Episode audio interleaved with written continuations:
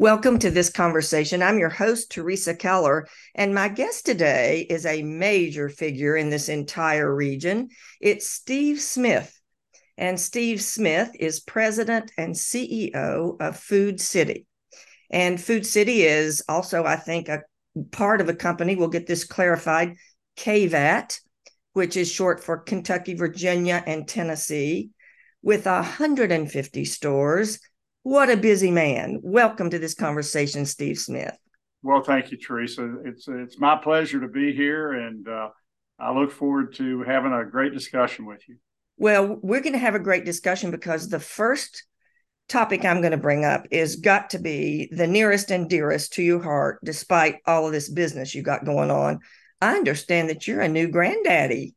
Well, I am. As a matter of fact, she's 4 weeks old today. A young lady, Callie Reese Penny, was born to my oldest daughter, and it just delighted her mother, and myself, and my wife, Debbie.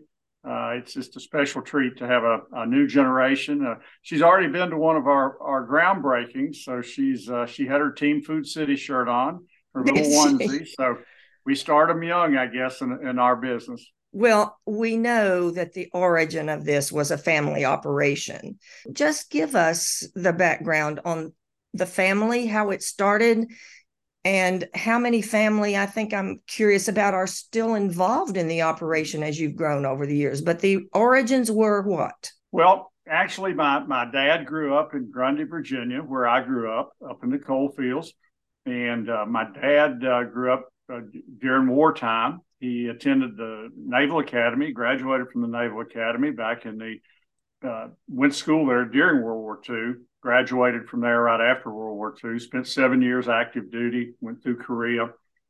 And then when he got out, he'd been stationed in California. He'd seen a lot of new modern grocery stores and new things out there, being in San Diego. He came back to Grundy and thought he had a job lined up. And didn't. It fell through, and my grandmother sent him to the local grocery store, and he stood in line for about 30 minutes, and he said, "Hey, I think I can do this better."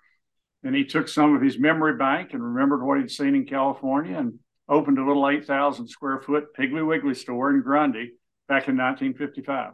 That's how we got started as a grocer. Are there still Piggly Wigglies, or are they gone? They are. They're a franchise operation. There's still pockets of Piggly Wigglies in Alabama and Wisconsin and the Midwest and so forth like that. That was part of the problem. There was a little bit of inconsistency with different owners, had different standards. And, you know, in 1984, when we had a chance to buy the stores and grow our company, and we wanted to change our name and get something that was really more ours, not a franchise. Did your dad stay in business until...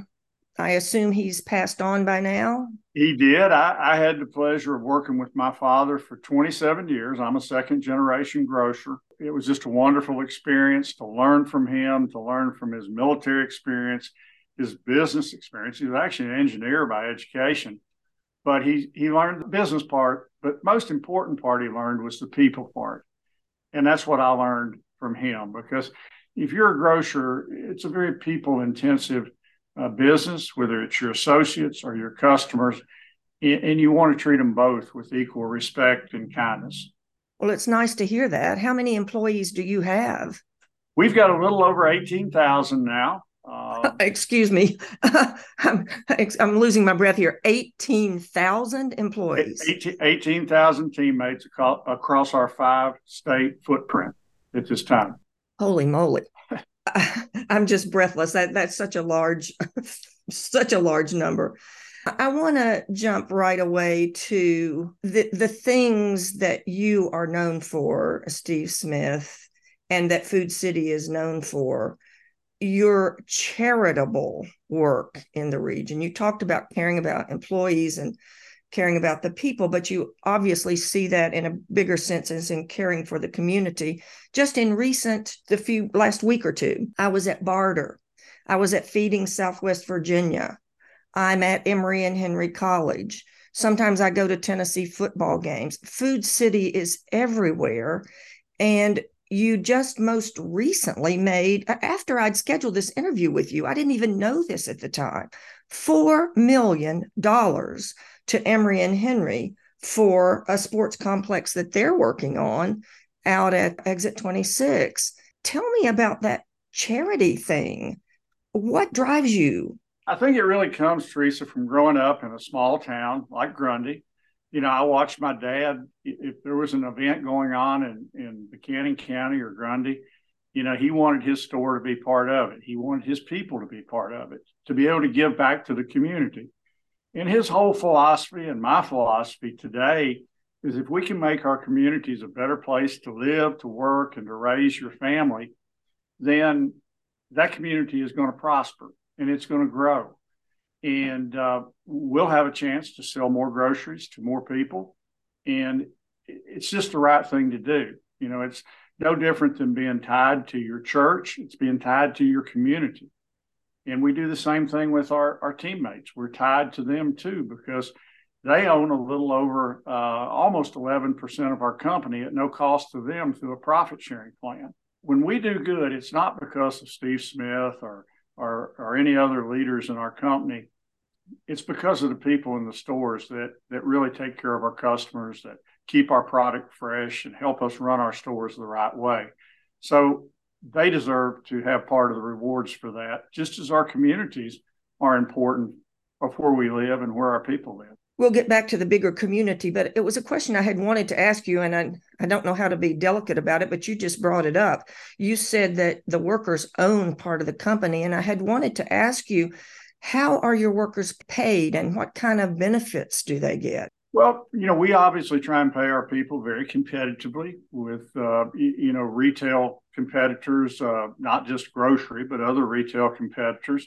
But beyond that, they've got great health care coverage that we supply for them, and they pay a portion of it. We pay the bulk of it, but they have a 401k that we have a 3% match that we're very proud of. And then they have what's called their ESOP, their Employee Stock Ownership Plan, and that's in place for both part-time and full-time people. And once you've been here a year and you're 21 years of age, you're eligible for that. And as our company makes a profit, we make a contribution into that ESOP plan, and we actually put stock in there. And we started that in 1984 when we had 11 supermarkets. Today, as you mentioned, we've got 150 stores. And so it's grown incrementally, and a lot of our people have benefited from that, just as our company has benefited from that growth as well. So when we win, our employees win, and when our associates win or our employees win, the company wins. So it is truly a partnership, and we're tied together. And you don't need me to say how wonderful that is and how rare that is, that attitude is not pervasive with huge corporations in really treating their employees that well, and especially providing health benefits. We don't think of ourselves as a large corporation, even though we are. I mean, we're approaching almost $4 billion in sales, but we think of ourselves as still a hometown community-based entity. And I think if we continue to have that culture and act like that, hopefully it helps propel us and differentiate us from some of the big box folks that we compete against, and helps people understand who we are. Another thing I want to mention is that I notice when I'm in the Food City store in Abingdon, I see more minority employees than I do in lots of other places. And I wonder if that's a specific goal for you. We do work hard on our diversity and equity. And I think one of the things I'm most proud of is we work a lot of folks that have some either physical or in some cases mental disabilities to make them part of our Food City team as well. And we work with some local agencies and explain what it takes to really serve the public. And they help us find those people, and we're happy to have them be part of our team. And I think the customers that shop our stores appreciate that as well. Well, we have just talked for the first 10 minutes about all the wonderful things that you've done and that you do. Of course, I got to bring up a little something just to make it interesting. And I'll exaggerate here just for effect. Okay. You kind of started a civil war in Abingdon not so long ago. You know, I still don't know really the crux of that whole issue. You know, I guess communication is important in anything you do. And maybe the town and maybe we didn't communicate with people as well as we should have. Well, let me interrupt you here because we need to communicate what the issue was. It had to do with the Meadows Shopping Center and the Meadows Project and the ball fields that we wanted so desperately to help the town have, because having lived in Abington for, you know, almost 40 years and raising my kids here, I knew that we were woefully behind the other communities in our area with sporting opportunities. And we needed a new store. There was a piece of property called the Meadows, and there were 70 acres there. And we bought that, and we bought it with the intent to donate part of it to the town, to build some ball fields, and then we would turn the rest of it into retail, which would help pay for the Meadows because it creates property tax, it creates employment tax, it creates sales tax. I saw it as a win-win for everybody. Obviously, there were a few, I'll say, folks in Abington that didn't see it that way, and we ended up, you know, disagreeing. Hopefully, I tried to be disagreeable disagree without being disagreeable. I'm not sure the other side was always that way, but anyway, I think you can see the finished product today and say, hopefully it was well worth it. That's one of those things where both sides are so entrenched in thinking that they're right. But I want to get a little bit more specific, because you said you bought the property, but you donated land to the town. And then what happened there? You donated it with the intention of developing this park, and were you going to help with the park? I just don't remember those details. Well, what we needed to do, we needed to be able to make level ground. And to do that, we had to move a lot of dirt, and we needed a place to put that dirt. So what we did is we donated the town to Abington, the 40 acres, and then we filled that in to the appropriate level by removing some of the dirt from where our development was going to be. That was at our cost. So we donated the land, we moved the dirt, leveled their land out, turned it over to them, ready to build the ball fields.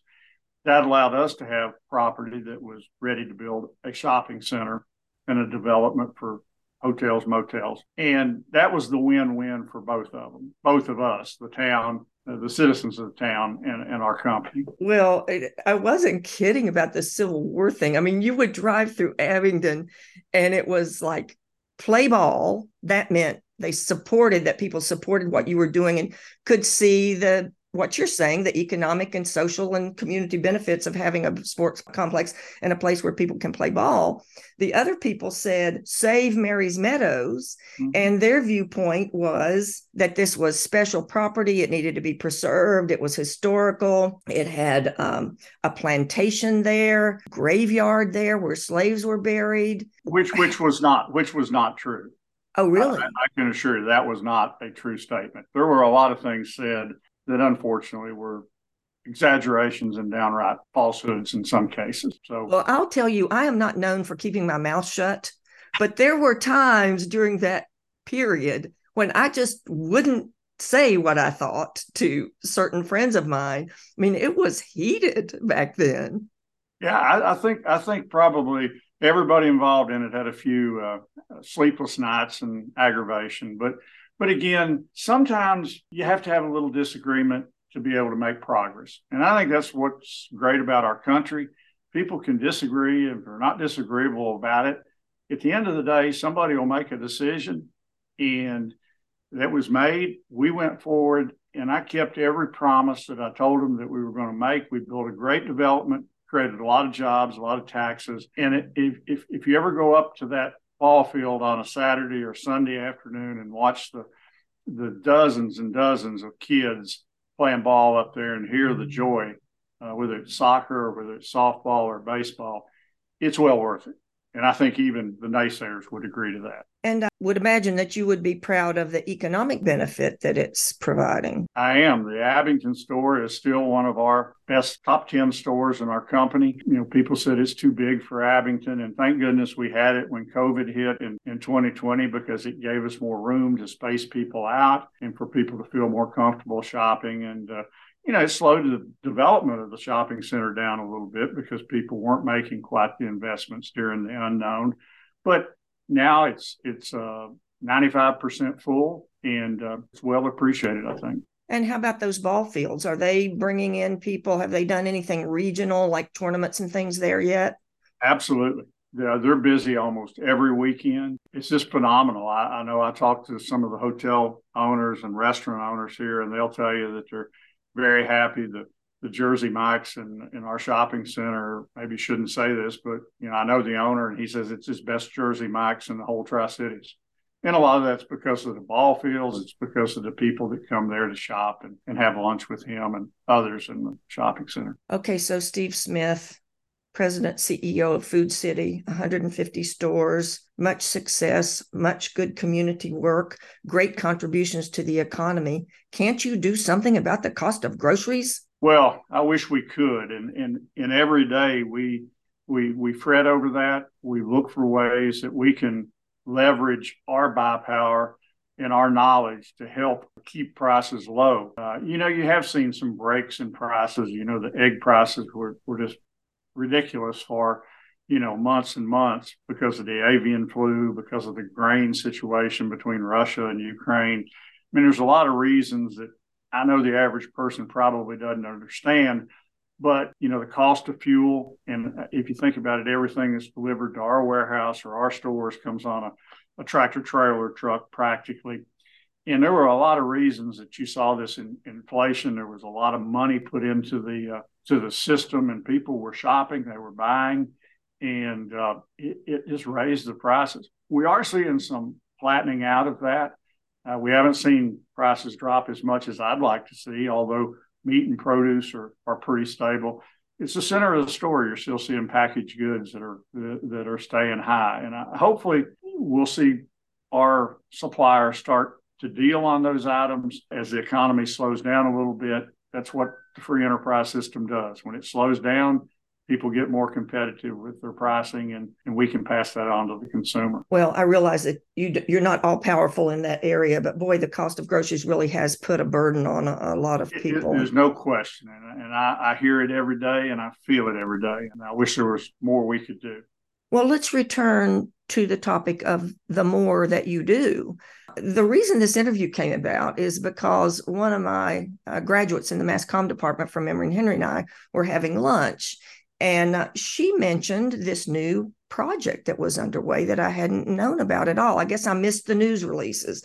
But anyway, you're donating a building, I think, and establishing or help establish a workforce initiative in Abingdon that's going to help people get jobs and help with childcare and all kinds of things. Tell us about that. Well, this really came about by our relationship with the United Way folks and Travis Staten. Travis is a great leader of United Way, and they have a little different philosophy than a lot of United Ways do. They want to work ahead.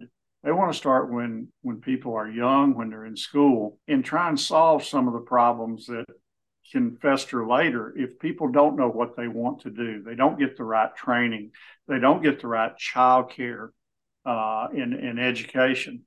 And this whole project came about because of the empty Kmart and Travis's desire and our desire at Food City and some other businesses to have some childcare, because we still can't hire enough people in our stores, in our distribution center here in Abingdon, to really staff up the way we'd like to. And childcare is the number one impediment that we hear from people of why they don't join the workforce. Sometimes it's men, sometimes it's women, but it's an impediment.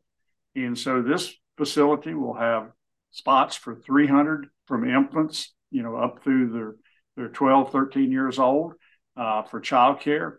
We, as a sponsor of that, have got some of those. Other businesses, hopefully will step up, will make some contributions to this project. They'll get some of those contributed, to their causes. But at the end of the day, it's also got a workforce development module in there that really makes up about half the building.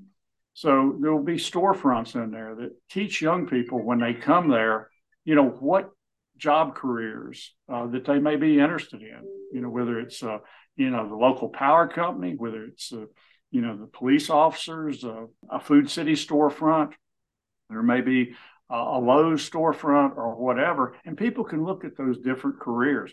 I'm sure the local community colleges and high schools will be quite supportive of this. And we want young people to start saying, this is something I'm interested in, so they can start planning what jobs they want. That's phenomenal. I had done an interview not long ago about the crisis in childcare around here.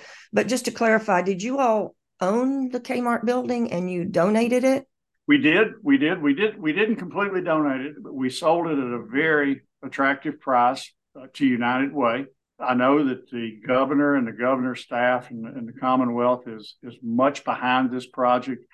I think that we'll see this project be on the cutting edge of workforce development and child care in the Commonwealth of Virginia. And that's something that I'm very proud of, to have that in Southwest Virginia. I think it'll be a model for other parts of the state really to look at and to copy. You know, I want to ask this question. It's a little bit personal, but hey, that's why we're here. You talked about, your 150 stores, a multi-billion dollar business in a year. And so clearly you're a wealthy man. I wonder what that has meant to your lifestyle. You grew up in Grundy. Your dad was a grocer there.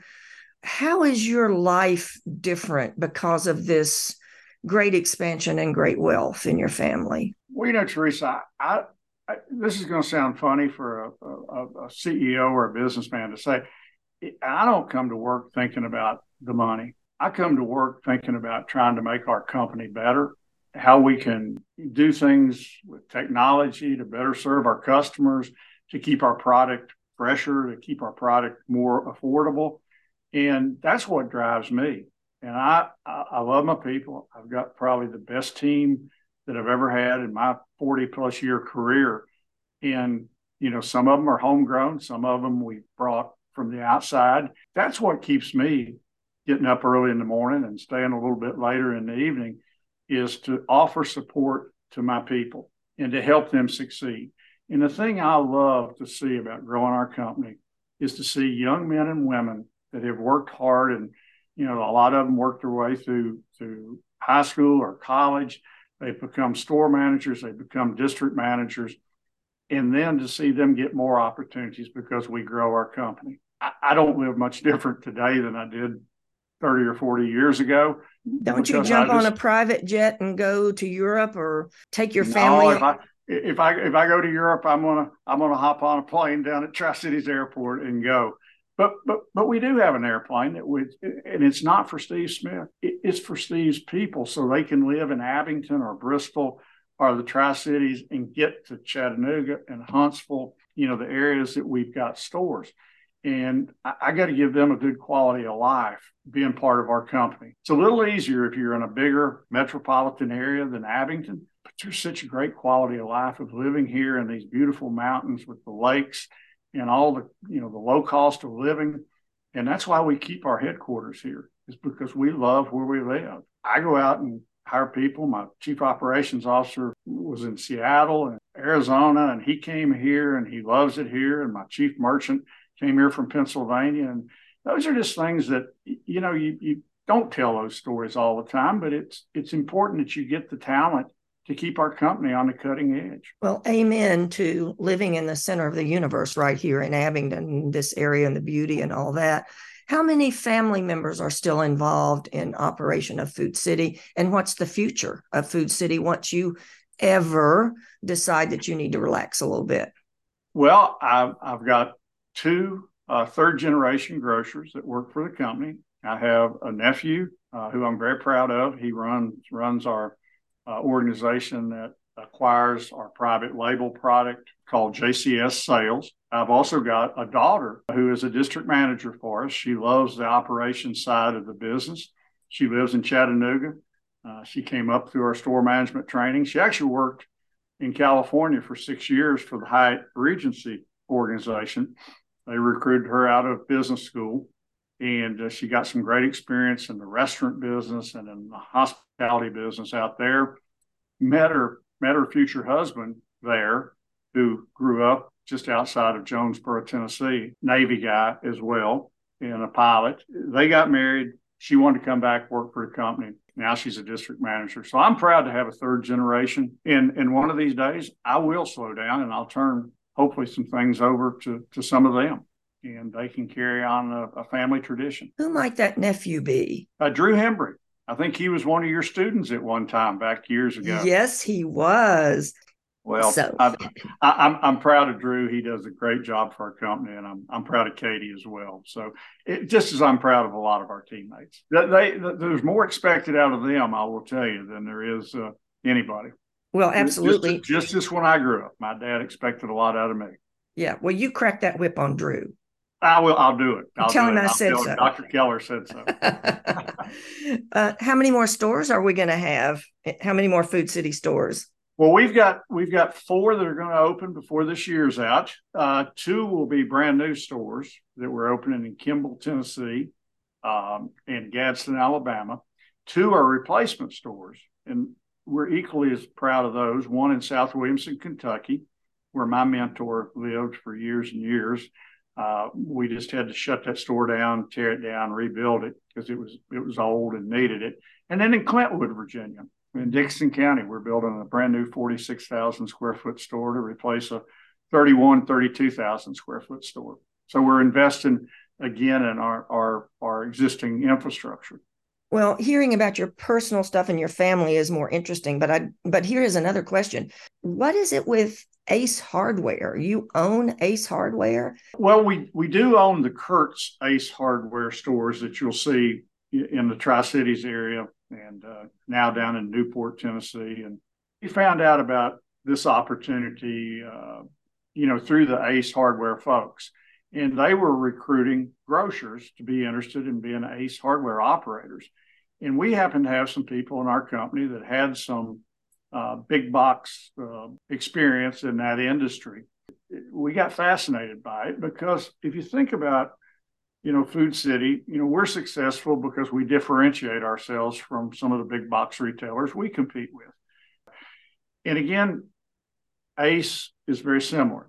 They're smaller stores. We give a lot of service in those stores, just as we do in our Food City stores.